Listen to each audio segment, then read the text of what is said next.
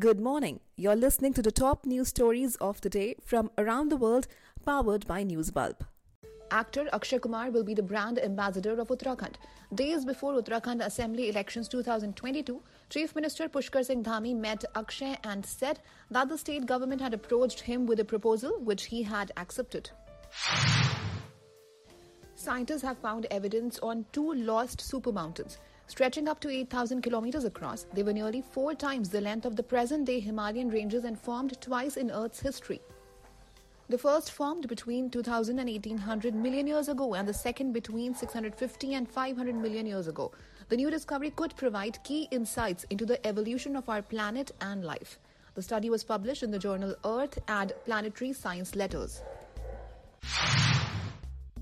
Fans from all across the world extended their warm greetings to MS Dhoni's daughter Ziva, who turned 7 yesterday. Wishes started flooding in on various social media platforms, including Twitter.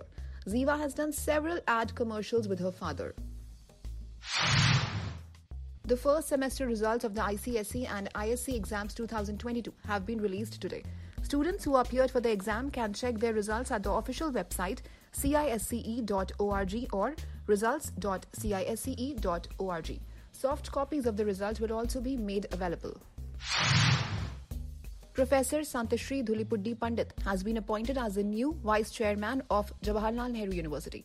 Professor Santishree from Savitribhai Phule Pune University has become the first woman VC of JNU, while outgoing VC Professor M. Jagdesh Kumar has been appointed as the Chairman of UGC.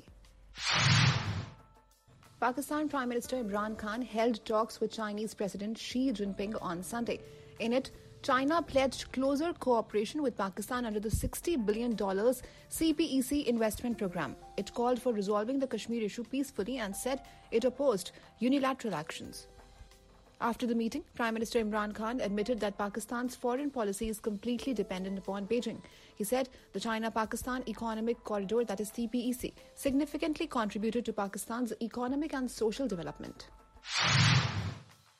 9 people died in a collision between a car and a lorry at Bhargavi village of Andhra Pradesh's Anantapuram district yesterday.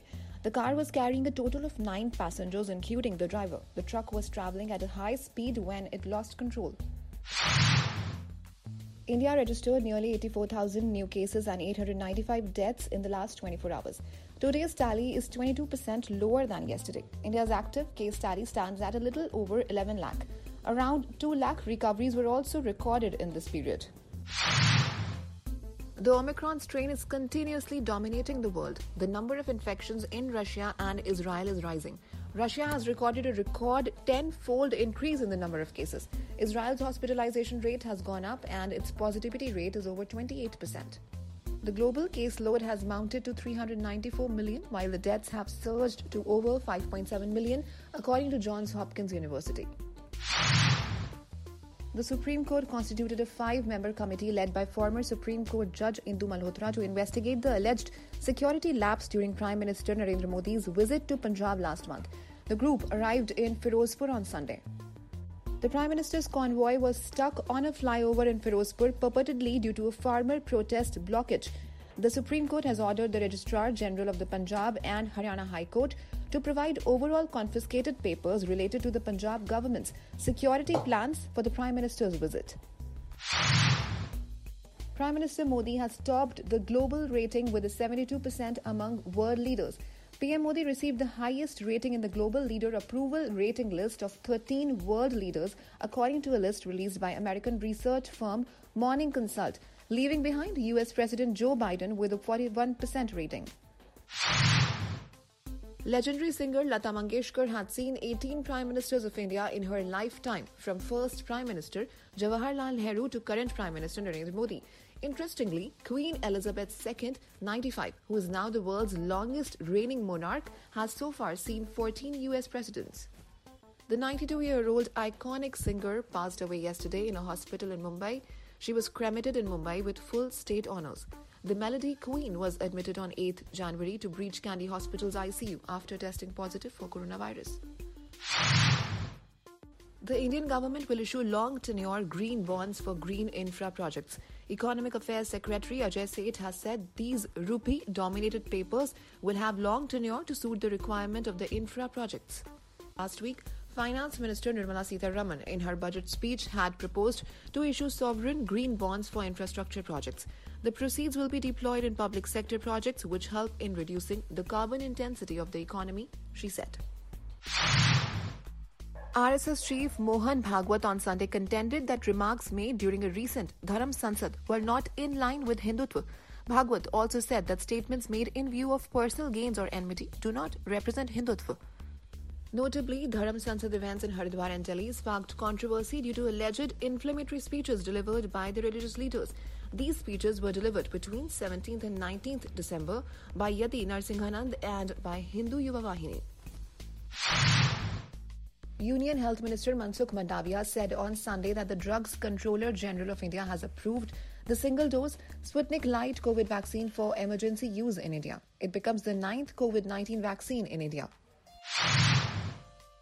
Bollywood superstar Shah Rukh Khan has landed in another controversy after his video of allegedly spitting around the mortal remains of legendary singer Lataji at her cremation ceremony goes viral. Many people, including the BJP member Arun Yadav, gave it a nasty look. Arun tweets, "Has he spit it?" To which TV journalist Rubika Liaquat explains that the actor, while paying tribute to the legend, read the dua and blew the air. Hyundai was rebuked in India after a Pakistani dealer posted solidarity messages on social media over Kashmir. In a statement, the company's India unit stressed its zero-tolerance policy for insensitive communication. The post was later on deleted. Hashtag boycott Hyundai is now trending in India. Hyundai Pakistan's social media accounts tweeted posts on 5th February in solidarity with the Kashmiri brothers in their struggle for freedom. Pakistan marks Kashmir Solidarity Day on 5th February to show its support for Kashmir's separatist movement. You were listening to the Newsbulb podcast. If you like the show, don't forget to subscribe and download the application from Google Play Store and App Store.